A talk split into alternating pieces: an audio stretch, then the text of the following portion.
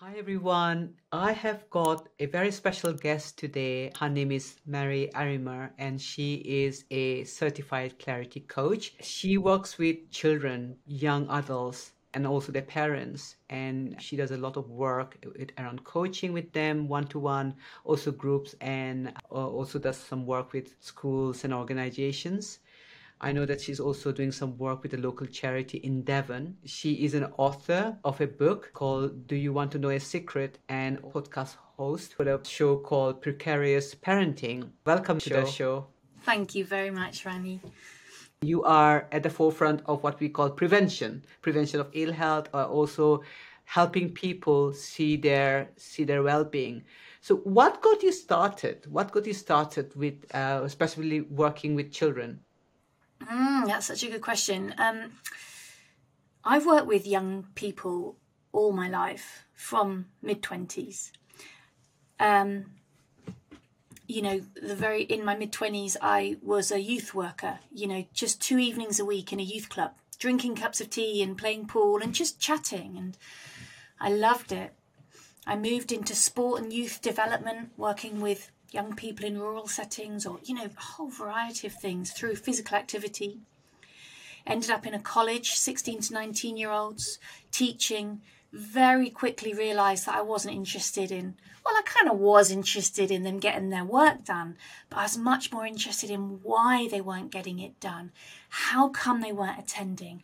What did they mean they wanted to change program? What was going on for them? So I very quickly got interested in that and ended up being the pastoral lead for three large colleges. Um, and and I just seemed to be really drawn to teenage young girls. There's something, you know, it's just my sweet stop, sweet, sweet spot. And um, um, unfortunately, with all the austerity cuts, further education was the hardest hit of all the education sectors, and I got made redundant. And I thought, you know what, this is something I want to keep going, and I so I just became a coach and started that mm. training. Mm. How long ago was that? Uh, the first bit of training I did was 2018. So I've every year I do more personal training to be to be a better coach and also mm-hmm. for my own development. Yeah, I know the feeling. You know, uh, it's not like you just do it once and that's it. And as you work with people, you also look at, you know, how how is this also helping me see something yes. different for myself? For sure. Yeah. Well, I know that my best work is when I'm feeling grounded, I'm mm. feeling settled, I've got clear thinking. That's yeah. that's when uh, I I really resonate and the rapport is there between myself and my client. So yeah. it makes sense yeah. to keep doing that. Yeah. So, say for example, um, someone made contact with you and they saw something. Say they read a book and they said, "Oh, I wonder, I wonder whether my daughter would benefit from that." And, and so, what's the process then? Um, because I know that some teenagers they might not want to talk about any any challenges. Yeah, well, it's it's um the first thing I do is have a conversation with the parent. So let's just say it's the mum. And and it usually is to be fair. And that conversation it can be as long as they want it to be really. It's normally around an hour. And I'm really trying to understand their world and the mum's concerns about her child. What's what does she see that's going on? What's her main areas of concern? And then I'm interested in talking to the mum about what does she think her, let's say, daughter needs. And often the mum can be stumped there because she's often thinking about what she's certain her daughter needs mm. and hasn't really thought, well, what might my daughter say? Mm. So that's quite interesting to explore that with the parent. And then I ask them to go off. I ask the mum to go off and have a think. There's no pressure talk to her daughter and see whether her daughter wants to come on a call with me. And that could be anything, that could be half an hour to an hour, whatever, whatever they want. And it's a get to know you session. So the daughter and I would be on Zoom normally and we'll just chat and we'll laugh and I might share photos of my dog and they might you know it's just it's it's a really informal mm. time for us to both see whether we want to go forward Mm. Absolutely no pressure. And then and I'm asking the daughter what her wish list, what does she want, what does she think she's looking for, and um, and invariably she says yes, and we arrange some kind of a package people might be intrigued. They might think, well, I know there are like school counselors. You know, the children are going to school, they have school counselors, and there are also therapists, like CBT therapists for children um, if they're struggling uh, with low mood or anxiety, that kind of thing. So, why a coach? You know, what's the difference between what you do and what, say, for example, a counselor or a therapist would do? How would you answer that, Mary? Yeah, it's uh, it's another great question, and and and it's and it's all therapy but I like to think that, well, from my experience from education and from, like, I've been in a school this morning, and there feels with some young people a stigmatism if there's a counsellor attached to the school. It becomes another it's the school it's the teacher it's the counselor it's the parent it's it's there's a lot of um professionals who are looking in on that young person. I try and take a step back, make it more informal, keep it much more of a flowing conversation. It's two way. Um, that isn't to say that I'm then putting stuff on them. I'm not, but it's um, we explore things in a in a in a really um, interesting way. We might take this glass, but explore it from lots of different angles that they might not have looked at. So I don't offer any strategies or coping mechanisms, which parents will often ask me for, because I genuinely believe that that young person has what they need already. They have the answers already. And my job, which I think is different to um, some other forms of professional uh, therapists is I'm I'm wanting them to be in a place where they can quieten their minds enough to see more options. Mm-hmm. I think that might be something that goes on my headstone. You know, it's going to be there's you've always got more options. You know, and uh, and and sometimes we feel that we don't have any options, and that's very challenging. Mm. I've got a vision, Rani. I wonder if it's a good time for me to tell you my vision. Go ahead. Please do. Well, my vision is, you know, person by person can help reduce the CAMHS waiting list, so Children and Adolescent Mental Health Service in the UK, reduce that CAMHS waiting list. Because I really believe, and I'm making up an arbitrary figure now, but I really believe the bottom third don't even need to be on that waiting list. Mm. You know, the waiting list is two years long the CAMHS therapists are overloaded. And I think that a lot of young people, by having somebody to listen to, having somebody who isn't part of their parental or education formal setting, can just really guide them through those feelings of overwhelm or anxiety or worry that they're currently feeling it's not just me it's not something i can do on my own but there's a whole raft of people who yeah. just by giving time and listening and being yeah. available we can just help to reduce that number and helping them realize something about you know what you just said you know we already have the answers uh, within and that you know when we quieten the headspace there are more options and, yeah. and, if no one is giving you the space no one is even listening to you how on earth are you meant to be knowing that yeah, absolutely. Mm. You know, I remember a young girl, she was at college, uh, this is a few years ago, and she said to me, um, she said, I have anxiety. And I said, Oh, okay. You know, who, who told you that? You know, where did that come from? And she said, Oh, the school nurse. She said, I went to see the school nurse and I talked to her and she said, Oh, you have anxiety, and then sent me away. And it's like, how's that helped her? Because now she's feels that, that she's got a condition uh, she's now holding that information and it's become a belief.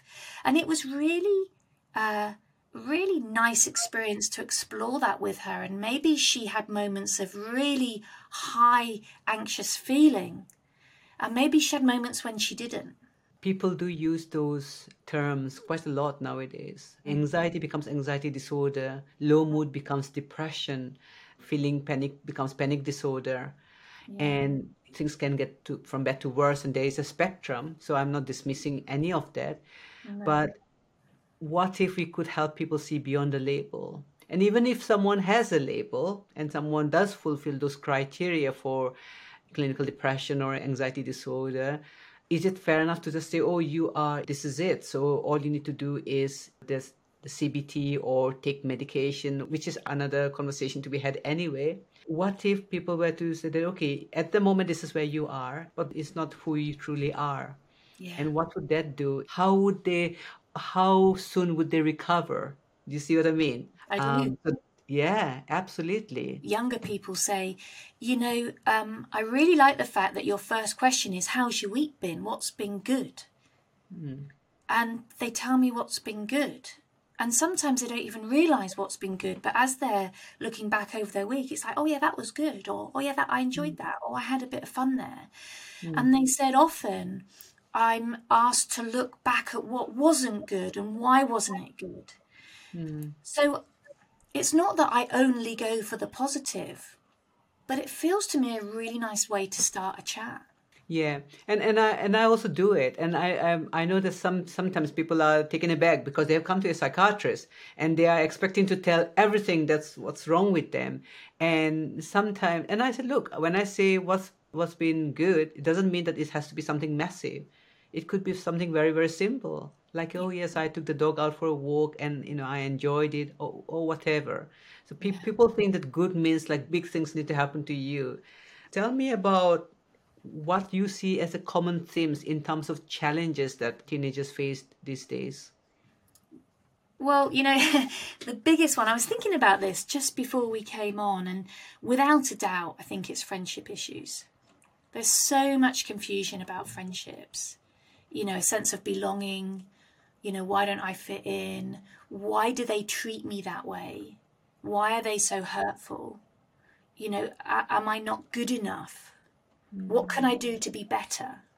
That's a huge part of the work that I do. And often when somebody gets referred to me, like through um, the, the charity I work, work I do with Young Devon, I might get a referral from a victim of crime. And they usually don't want to talk about that crime. They want to talk about how come I'm not fitting in with, you know, XYZ. So that's really interesting. Definitely um, a real sense of um, feeling anxious and worried about the future. A big part. And often a concern for the parent. Often I talk to young people and I talk to the parents about this. It's like there's a six year old I worked with locally. I went to see her face to face and she's terrified, her mum says, of fire alarms. She said if a fire alarm's going to go off, she's convinced that everybody's going to die and all her toys are going to burn. And her mum says that um, when she leaves the house, when the little girl leaves the house, she says, Have you turned the oven off? To the mum. But the mum's al- al- also told me that she's really anxious and she's on antidepressants and she really, really feels concerned about the future and what the future holds. So there's a real link there often between the parent and the child, and it's all innocent and all done through love. But I often see the concerns of the parent spilling over into onto the concerns of the child, and then the child, um, boys or girls, all sorts of ages, then don't want to talk to their parents because they don't want to upset them because they feel responsible for their parents' well-being. And the parents are trying really hard to look after their child's well-being. Mm, And what I go in and say is, but guys, look after your own well-being because you've got it. You've already got what you need. You know, look after your own well-being. And we have discussions about that. Now, the little six-year-old, I ended up with a bubble, a bubble machine, like a bubble. Um, you know, if you blow Yeah, through the yeah, and all yeah. the bubbles come out. And we ended up, she ended up popping all these bubbles, and we were saying that's the silly fire alarm, and that's the, you know, and we don't know. That was last week. I don't know what's going to happen as a result of that, but it just became fun, and she could see that all those thoughts that come, they go just as quickly. mm, beautiful, Yeah. beautiful. What I heard in your saying about the mother and the daughter or the and the child is that the child is constantly soaking up information from the environment, from the grown ups, and the grown ups are doing the best, even the child is doing the best, but the child is learning very fast. We all innocently make huge assumptions through the lens that we're seeing our own world.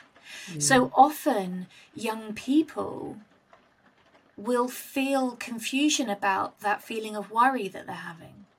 So, one girl doing her A levels, I can think of, would get up in the night and check whether her parents were breathing or not. Hmm. Really feeling responsible for her parents being alive. Are they actually going to get through the night hmm. alive? That's a serious challenge for that young woman. And what we ended up doing was exploring her confusion about what worry is because she felt it was loving, supportive, protective, responsibility. She felt that being worried was really, really helping her parents. How old is she? 17. Oh, wow. And mm. that was really getting in the way of her living her own life, of her thriving, of her studying, because she was tired. She would wake up in the night to go and check her her parents, and that's not uncommon. And she's not done it because she's been told something incorrectly or she she's just innocently really seeing her world. Hmm. That that's what she has to do. Hmm. And we explored it. We explored it through the confusion of the misunderstanding of of her experience of her world. And she could see she didn't have to do it anymore. She could let it go. Uh-huh. Isn't that hmm. wonderful?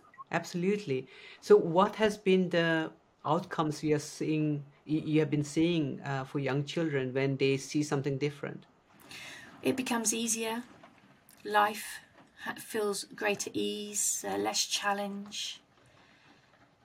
Um, I talked to a lad today, and he um, in school, and, and, and actually he and his younger daughter, uh, younger sister, who's eight. This lad's eleven, were assaulted, physically assaulted by their dad. The mum and dad have split up, and uh, and he felt it was his fault, and he felt that his dad didn't like him, and so it, he was to blame.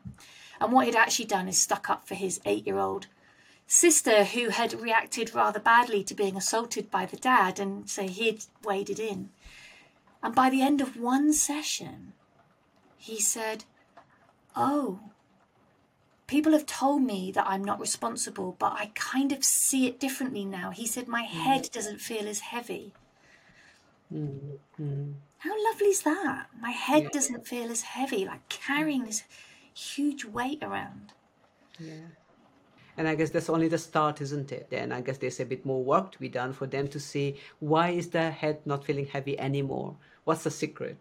Yeah. Yeah. And you know, we're all humans, so they might forget that and another week and they're there or they're there. You know, it's it's that roller coaster. Um, but for me, and often I see with young people, is that whole understanding that somebody else's behavior isn't personal to me. Mm. You know, it's not my fault. It's not something I've done. And that's a real opportunity to step out of our own way. Yeah. Yeah. And I experienced that myself in, in working in this understanding. Mm. Yeah, no, me too. Me too. Yeah. So, what are the tips you would like to leave for people who are listening to this? Two or three points that you would like people to consider and, and reflect on. I think the first one is um, I really believe that everybody on the planet wants to be listened to and wants to be heard. Everybody. That's not to be fixed. That's to be heard, and it's a and it's actually a skill, I think. And I would, um, I'm you know, I'm guessing parents are going to be watching this this recording and listening to this recording there are so many uh, ways to, you know, some great books. Liz Scott's done a brilliant book on deep listening. Mavis Karn does wonderful um, YouTube free videos on deep listening. But be available and listen to your, your child without that parental fixer coming in because it's ingrained. You know, it's not wrong. It's very natural to think, I want to solve my child's problem, but nobody really wants to be fixed until they're ready and they're asking for solutions. So that's my number one big tip. Uh, another thing that often I hear is there's no point going to the school or they haven't told the school something. Now, coming from education, I'd say tell the school because how can these professionals know if they don't know?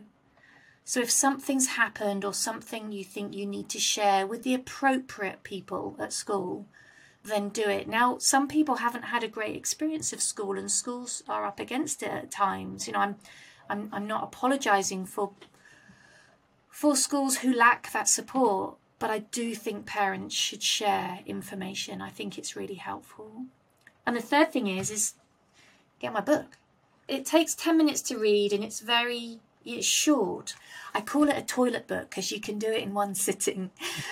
and uh, what what parents have said is it's a really nice way to start a conversation about mental health when they don't know how to have that conversation. It's a really nice way, or just to leave it with the young person. So I would really, I would, I would recommend, and it doesn't have to be that. There are lots of other ways they can do that, but use the resources that are out there. But keep loving, you know.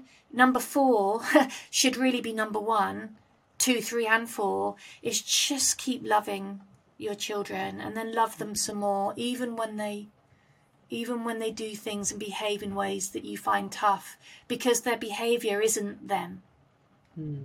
The way they're acting out right now isn't the truth of who they are and, and, and the and and the parents who are listening, they know that. Mm. They know that deeply. So keep loving and loving some more. Mm. Um, you mentioned my podcast um, series, and I would say that uh, Dicken Bettinger, Mavis Karn, and Jack Pransky. There are three videos, particularly, sorry, podcasts that I would really draw parents to because they're beautiful, beautiful message about parenting. Oh, that's that's yeah. so beautiful. You know, yeah. I love this. Going back to your fourth point when you said keep loving, I mm. guess part of the challenge for parents is that if we don't uh, give any love to ourselves and we are not kind to ourselves, then it can be a bit tricky to give from an empty cup. Absolutely. You know, and I've got two stepsons who are in their mid and late 20s now, and there have been some really challenging moments, really challenging.